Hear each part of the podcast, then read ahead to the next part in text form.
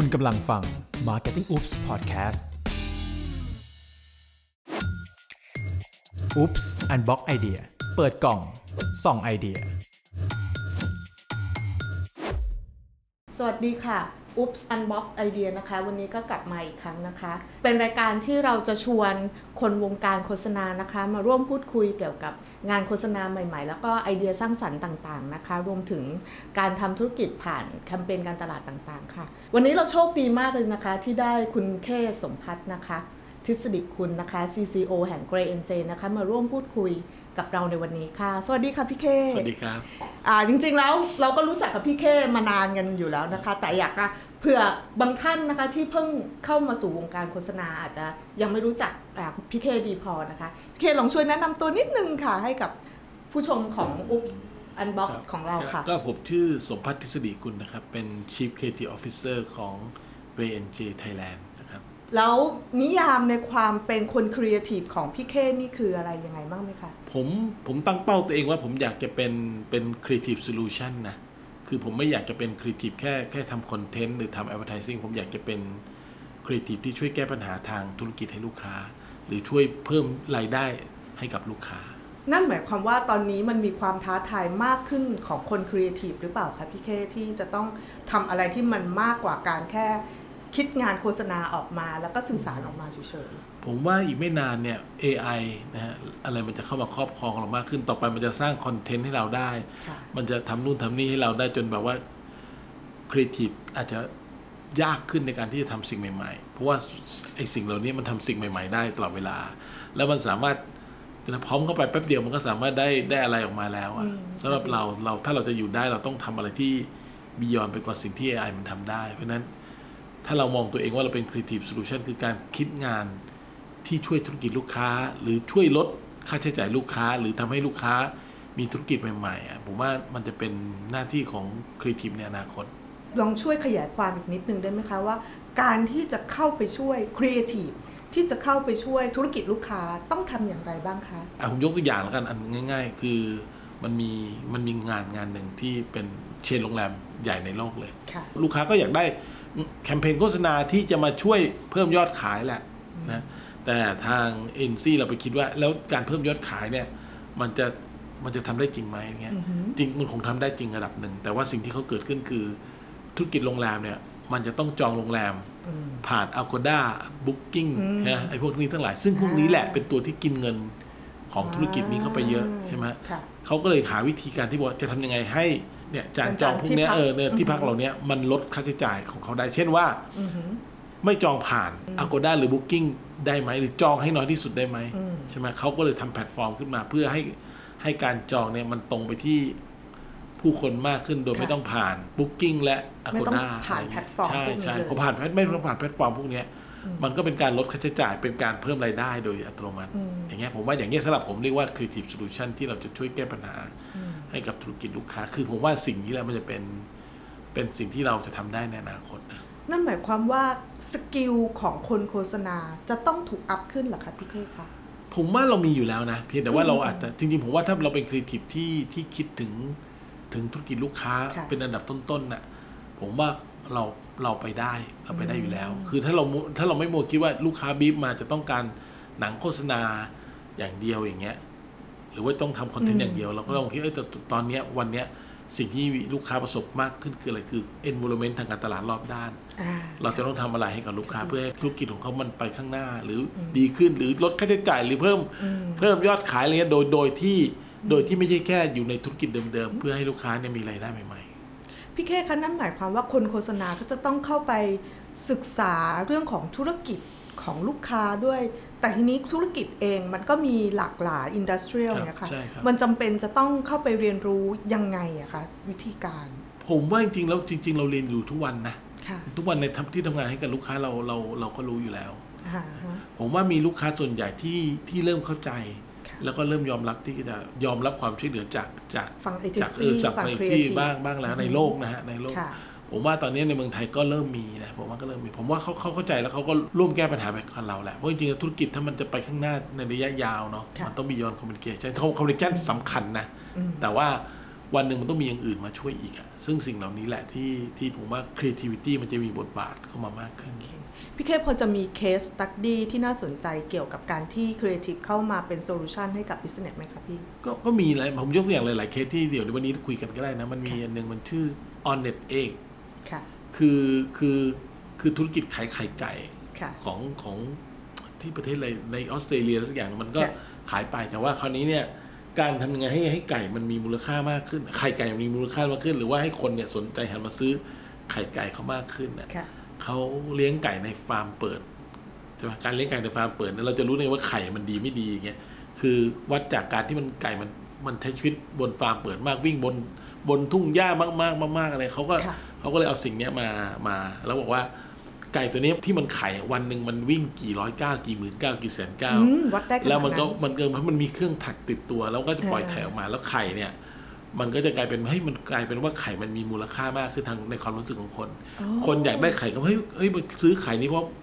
ไก่ตัวนี้มันวิ่งตั้งกี่หมื่นเก้าต่อวันแล้วมันก็ได้กลายเป็นกิมมิคสนุกสนุกๆมันไม่เลยได้เป็นกิมมิคผมว่ามันเป็นมันเป็นค่ะมันพี่เป็นช่องทางทางธุรกิจใหม่อืมสำหรับผมผมมองว่ามันเป็น มันเป็นทำให้คนรู้สึกมั่นใจในในไข่นี้ขึ้น เพราะว่าถ้าเราอยากกินไก่ที่มันมันมีโคสุตรขเออเป็นเออภาพใช่ใช่ไหมใช่ใช่เพราะถ้าเป็นฟาไอ้สมมติเราเราบอกว่าเราเป็นเป็น open farm เงี้ยค่ะแต่ถ้าไก่มันอยู่ในเลี้ยงอยู่ในกรงสี่เหลี่ยมเล็ก ๆ เหมือนเดิมก็ไม่มีประโยชน์อะไรอ่าเขาบอกถ้าพูดถึงฟาร์มแสดงว่าไก่ที่มันวิ่งเยอะเยอะๆแสดงว่ามันแข็งแรงเยอะเขาเพราะฉะนั้นแข็งแรงไข่มันแข็งแรง เพราะฉะนั้นคุณก็ควรจะซื้อไข่จะได้กิทานที่ใช่ไข่ที่ใช่แข็งแรงใช่สำหรับสำหรับสิ่งนี้สำหรับผมเรียกว่ามันเป็นการหา opportunity opportunity ทางธุรกิจให้ลูกค้าเนาะอืม สมมุติว่าเขาทำสิ่งนี้แล้ว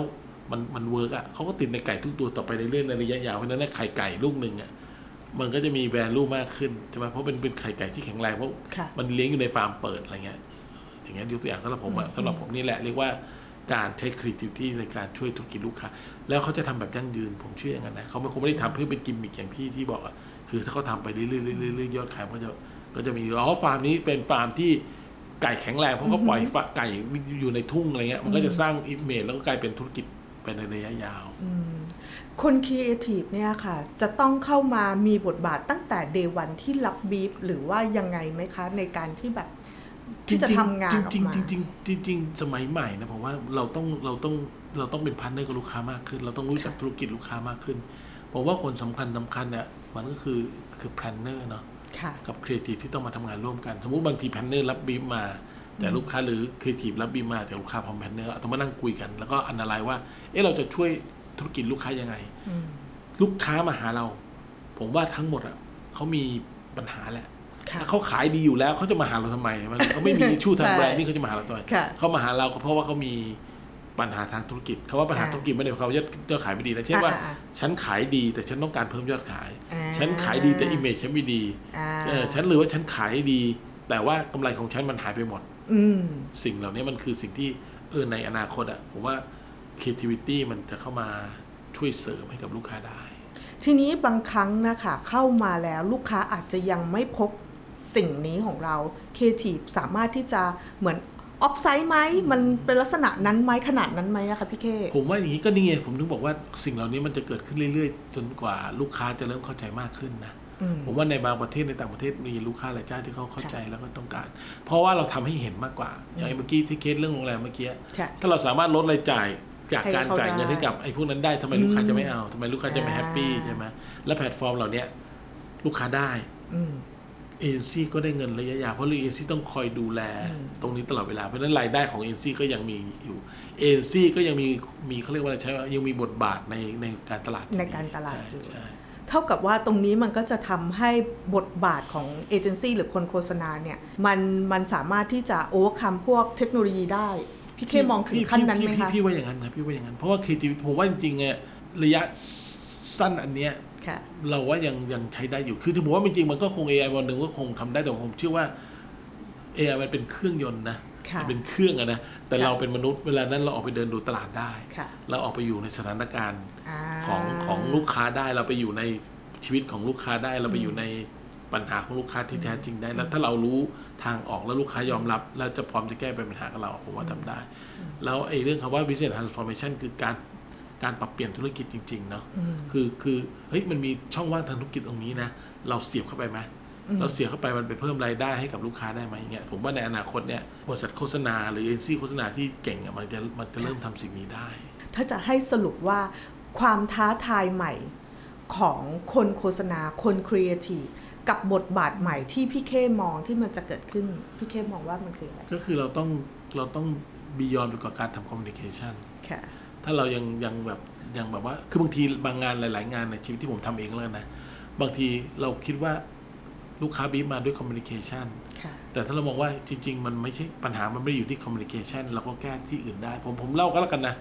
มันมีลูกค้าเจ้าหนึ่งผมว่าอาจจะเคยได้ยินไอ้บริษัทไอ้มันไม่ได้ทานตะวัน Sunsnack นะนี่หลายปีมาแล้วนะค่ะเขาต้องการจะโปรโมท เขาต้องการจะขายแหละอืมแต่ก่อนเขาไม่ได้ชื่อ Sunsnack เขาชื่อชื่อชื่อจริง ๆ เข้ามาหาเราอืมอืมอืมแล้วก็เราก็มานั่งอันอะไรตลาดว่า โอเค ปัญหาคือ จะขายเมล็ดทานตะวันอืมในเซเว่นอีเลฟเว่นอืมซึ่งมันมีเซ c ชั o นถั่วกับอืมเซ c ชั o นของสแน็คอืมอืมเซ c ชั o นถั่วยอดขายตอนนั้นทั้งทั้งประทั้งทั้งประเทศประมาณสักหกร้อยล้านอืมอืมใหญ่ใหญ่ตลาดเยสแน็คเป็นใญ่หมื่นลยล้านนะนะวันนั้นนะอืใช่ไหมใหญ่ว่าเราก็เราก็บอกลูกค้าว่า ปัญหาของเราไม่ได้ไม่ได้คือการทำคอมมิวนิเคชันปัญหาของเราคือ เราอาจจะไปอยู่ในเซกเมนต์ที่ผิดอืมเราก็เลย re re redesign packaging ใหม่อืม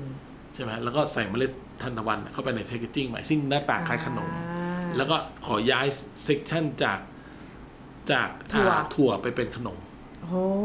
แค่เนี้ยก็ยอดขายขึ้นแล้วลอง imagine ว่าตลาดมันใหญ่กว่าแค่ไหนนะเราไปอยู่ในขนมคนมาหยิบกิน เราก็ไปเติมรสชาติโอเติมกาสทางการตลาดมีมากกว่าใช่แค่ใช่พลิกใช่มุมมองใช่ความใช่คิด อันเนี้ยคือสำหรับค่ะผมอะมันคือ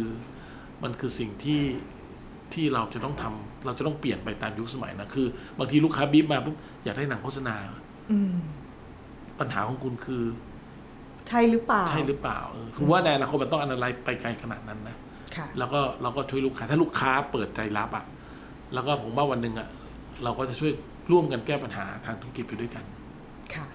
ได้ค่ะ วันนี้ได้ความรู้มากเลยนะคะ เพราะฉะนั้นน่าจะเป็นอีกมุมมองหนึ่งแล้วก็การเตรียมตัวที่ดีนะคะของคนโฆษณาคนครีเอทีฟในการที่จะต้องเออก้าวไปข้างหน้านะคะในอนาคตอาจจะต้องทำมากกว่าแค่การสื่อสาร โดยปกติที่คนได้รับรู้ โดยปกติที่ทุกคนรับรู้นะคะ ค่ะ วันนี้ขอบคุณพี่เคมากเลยนะคะครักับบข้อมูลแล้วก็เรื่องราวดี ๆ ค่ะ ได้เลยครับ